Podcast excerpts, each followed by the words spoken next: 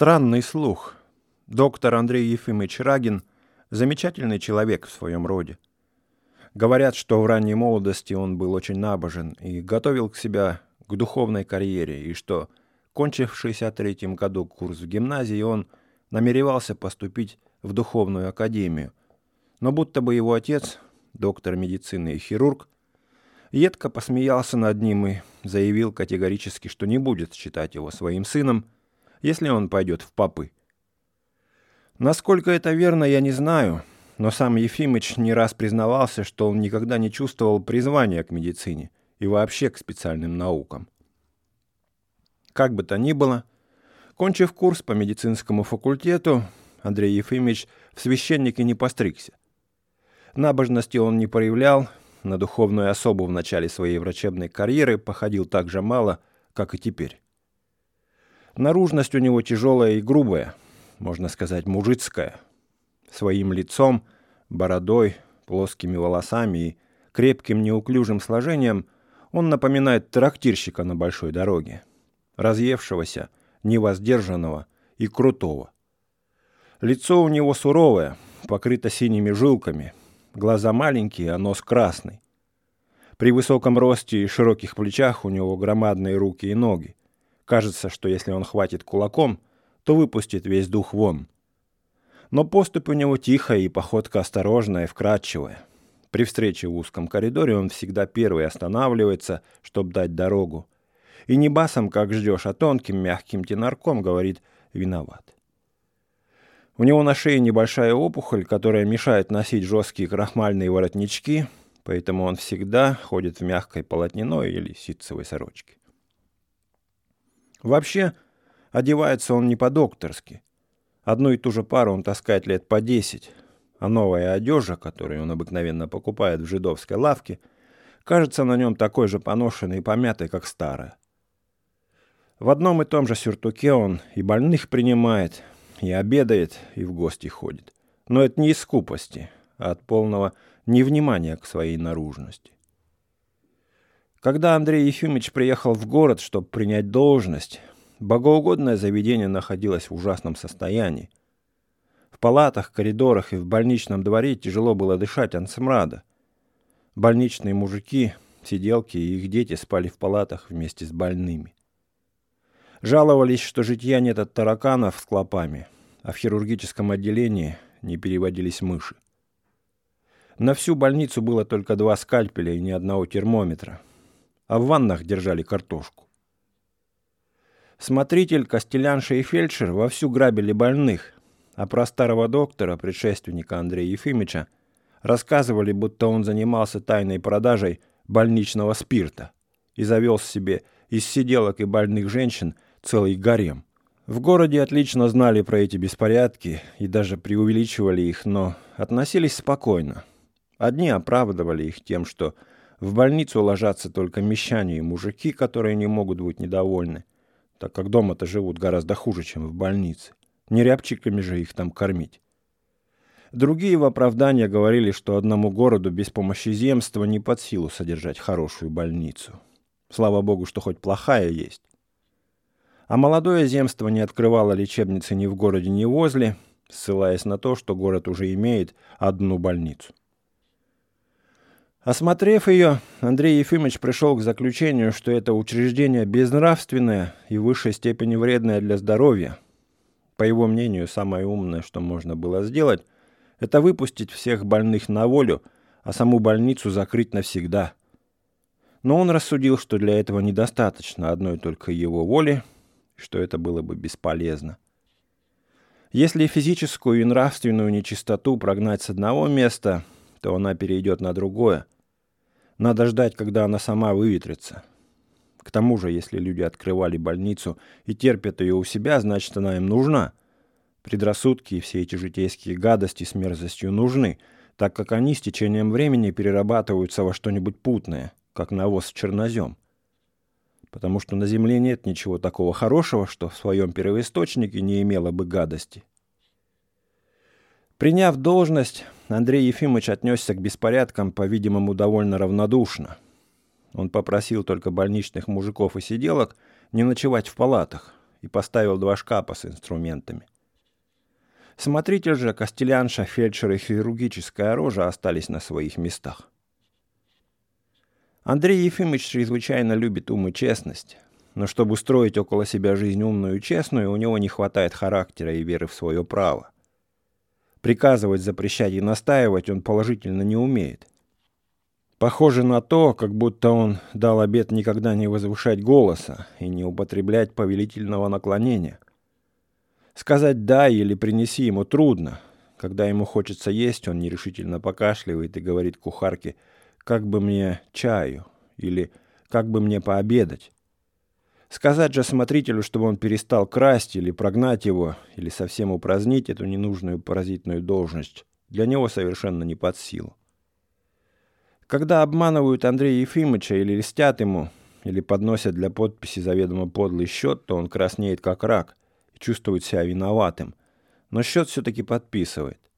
Когда больные жалуются ему на голод или на грубых сиделок, он конфузится и виновато бормочет «Хорошо, хорошо, я после разберу».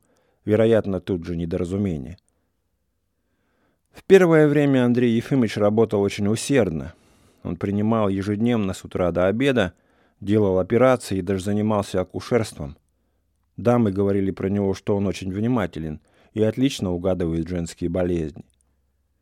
Но с течением времени дело заметно прискучило ему своим однообразием и очевидной бесполезностью. Сегодня примешь 30 больных, а завтра, глядишь, их привалит 35. Так изо дня в день, из года в год, а смертность-то не уменьшается в городе. Больные ходить не перестают – Оказать серьезную помощь 40 приходящим больным от утра до обеда нет физической возможности. Значит, по неволе выходит один обман. Принято в отчетном году принять 12 тысяч, значит, попросту рассуждая, обмануто 12 тысяч человек. Класть же серьезных больных в палаты и заниматься ими по правилам науки тоже нельзя, потому что правила есть, а науки нет. Если же оставить философию и педантически следовать правилам, как прочие врачи, то для этого прежде всего нужны чистота и вентиляция, а не грязь. Здоровая пища, а не щи из вонючей кислой капусты. И, кроме того, хорошие помощники, а не воры. Да и к чему мешать людям умирать, если смерть есть нормальный и законный конец каждого? Что из того, если какой-нибудь торгаш или чиновник проживет лишних пять лет – если же видеть цель медицины в том, что лекарства облегчают страдания, то невольно напрашивается вопрос, зачем их облегчать. Во-первых, говорят, что страдания ведут человека к совершенству, а во-вторых, если человечество в самом деле научится облегчать свои страдания пилюлями и каплями, то оно совершенно забросит религию и философию, в которых до сих пор находило не только защиту от всяких бед, но даже счастье. Пушкин перед смертью испытывал страшные мучения – Бедняжка гений несколько лет лежал в параличе. Почему же не поболеть какому-нибудь Андрею Ефимовичу или Матрёне Савишне, жизнь которых бессодержательна и была бы совершенно пуста и похожа на жизнь амебы, если бы не эти страдания? Подавляемый такими рассуждениями, Андрей Ефимович опустил руки и стал ходить в больницу далеко не каждый день. Часть шестая. Жизнь Андрея Ефимовича проходит так – Обыкновенно он встает утром часов восемь, одевается, а потом пьет чай. Затем садится у себя в кабинете читать или идет в больницу. Здесь, в больнице, в узком темном коридорчике сидят амбулаторные, ожидающие приемки. Мимо них, стуча сапогами по кирпичному полу, бегают мужики и сиделки. Проходят тощие больные в халатах, проносят мертвецов и посуду с нечистотами. Плачут дети и дует сквозной ветер.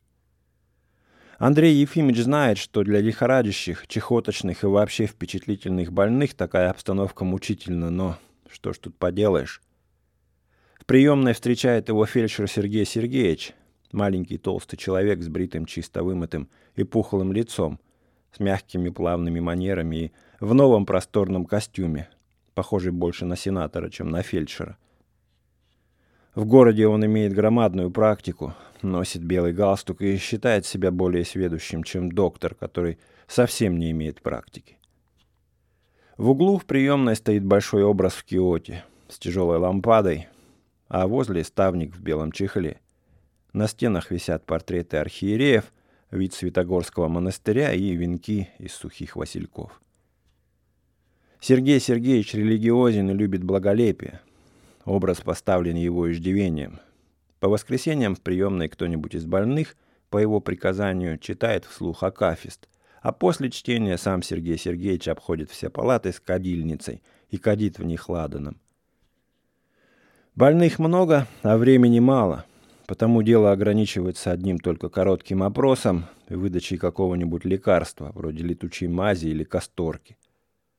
Андрей Ефимович сидит, подперев щеку кулаком, задумавшись и машинально задавая вопросы. Сергей Сергеевич тоже сидит, потирая ручки и изредка вмешиваясь. «Болеем и нужду терпим от того, — говорит он, — что Господу милосердному плохо молимся. Да. Во время приемки Андрей Ефимович не делает никаких операций. Он давно уже отвык от них, и сам вид крови неприятно волнует когда ему приходится раскрывать ребенку рот, чтобы заглянуть в горло, а ребенок кричит и защищается ручонками, то от шума в ушах у него кружится голова и выступают слезы на глазах. Он торопится прописать лекарство и машет руками, чтобы баба поскорее унесла ребенка прочь.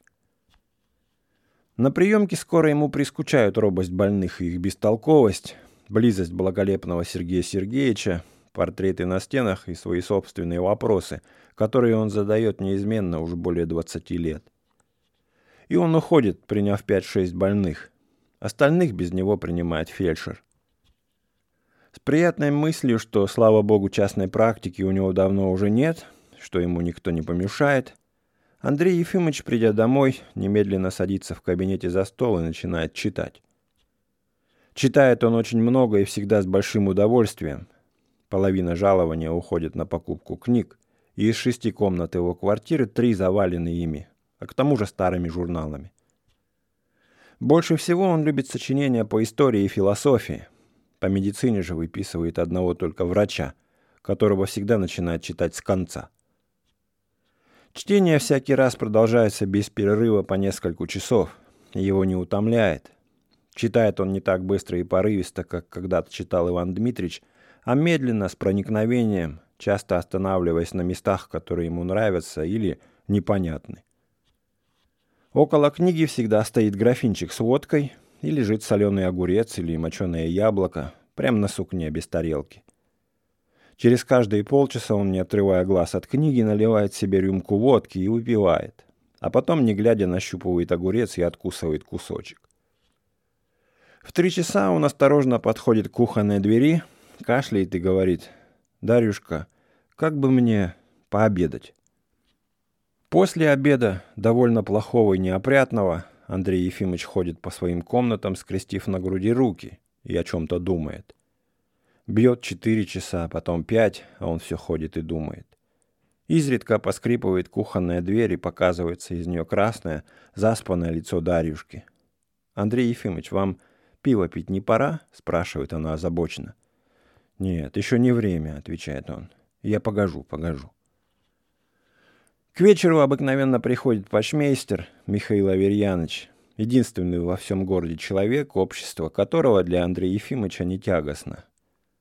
Михаил Аверьяныч когда-то был очень богатым помещиком и служил в кавалерии, но потом разорился и из нужды поступил под старость в почтовое ведомство. У него бодрый здоровый вид, роскошные седые бакины, благовоспитанные манеры и громкий приятный голос. Он добр и чувствителен, но очень вспыльчив. Когда на почте кто-нибудь из посетителей протестует, не соглашается или просто начинает рассуждать, то Михаил Аверьянович багровеет, трясется всем телом и кричит громовым голосом «замолчать».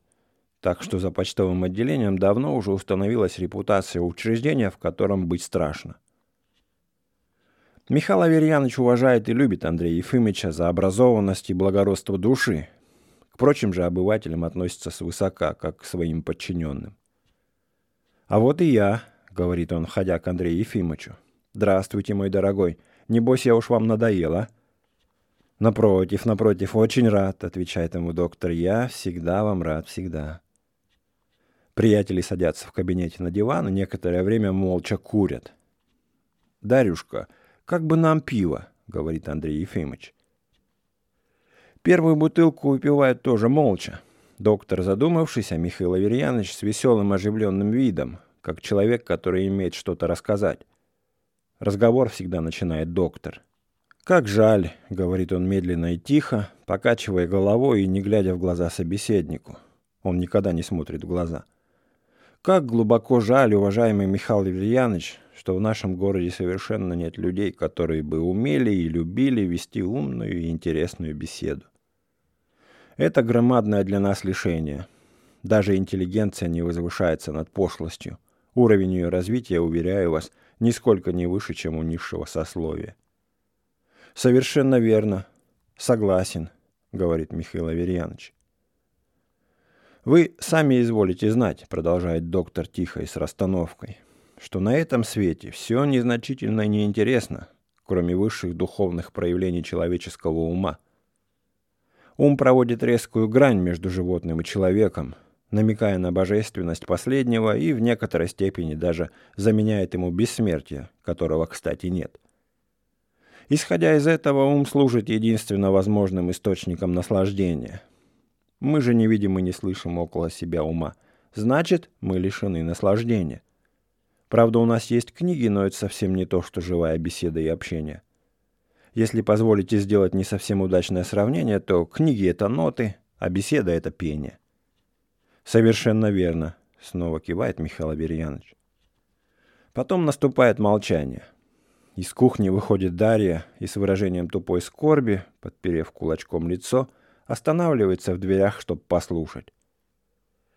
«Эх», — вздыхает Михаил Аверьянович, — «чего же вы хотите от нынешних умов?»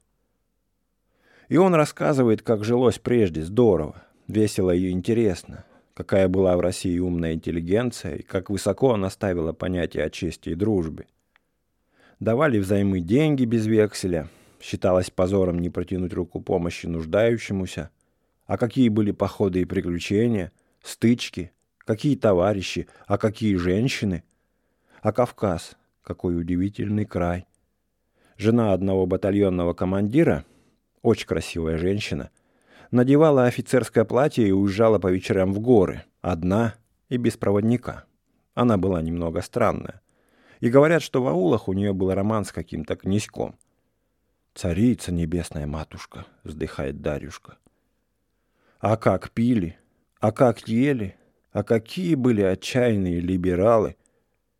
Андрей Ефимович слушает и не слышит. Он о чем-то думает и прихлебывает пиво.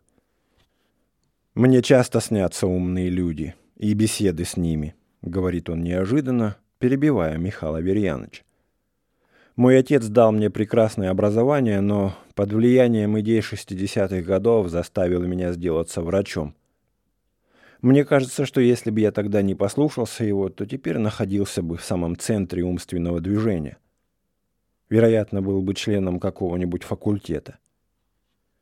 Конечно, ум тоже не вечен и приходящ, но вы уж знаете, почему я питаю к нему склонность. Жизнь есть досадная ловушка. Когда мыслящий человек достигает возмужалости и приходит в зрелое сознание, то он невольно чувствует себя как бы в ловушке, из которой нет выхода. В самом деле, против его воли вызван он какими-то случайностями из небытия к жизни. А зачем? Хочет он узнать смысл и цель своего существования, ему не говорят или же говорят нелепости. Он стучится, ему не отворяет. В конце концов, к нему приходит смерть, тоже против его воли. И вот как в тюрьме люди, связанные общим несчастьем, чувствуют себя легче, когда сходятся вместе. Так и в жизни не замечаешь ловушки, когда люди, склонные к анализу и обобщениям, сходятся вместе и проводят время в обмене гордых свободных идей. В этом смысле ум есть наслаждение незаменимое. «Совершенно верно», — снова кивает Михаил Аверьянович, попивая пиво. Не глядя собеседнику в глаза, тихо и с паузами, Андрей Ефимович продолжает что-то говорить об умных людях и каких-то с ними беседах.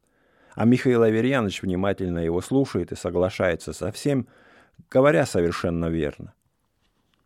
«А вы не верите в бессмертие души?» — вдруг спрашивает почмейстер. «Нет, уважаемый Михаил Аверьянович, я не верю и не имею основания верить», — отвечает Андрей Ефимович. «Признаться, и я сомневаюсь», — соглашается Михаил Аверьянович. Хотя, впрочем, у меня такое чувство, как будто я никогда не умру. Ой, думаю себе, старый хрен, пора умирать. А в душе какой-то голосочек. Мол, не верь, не умрешь. В начале десятого часа Михаил Аверьянович уходит. Надевая в переднюю шубу, он говорит со вздохом. Однако в какую же глушь занесла нас судьба? Да досадней-то всего, Андрей Ефимович, что здесь и умирать придется.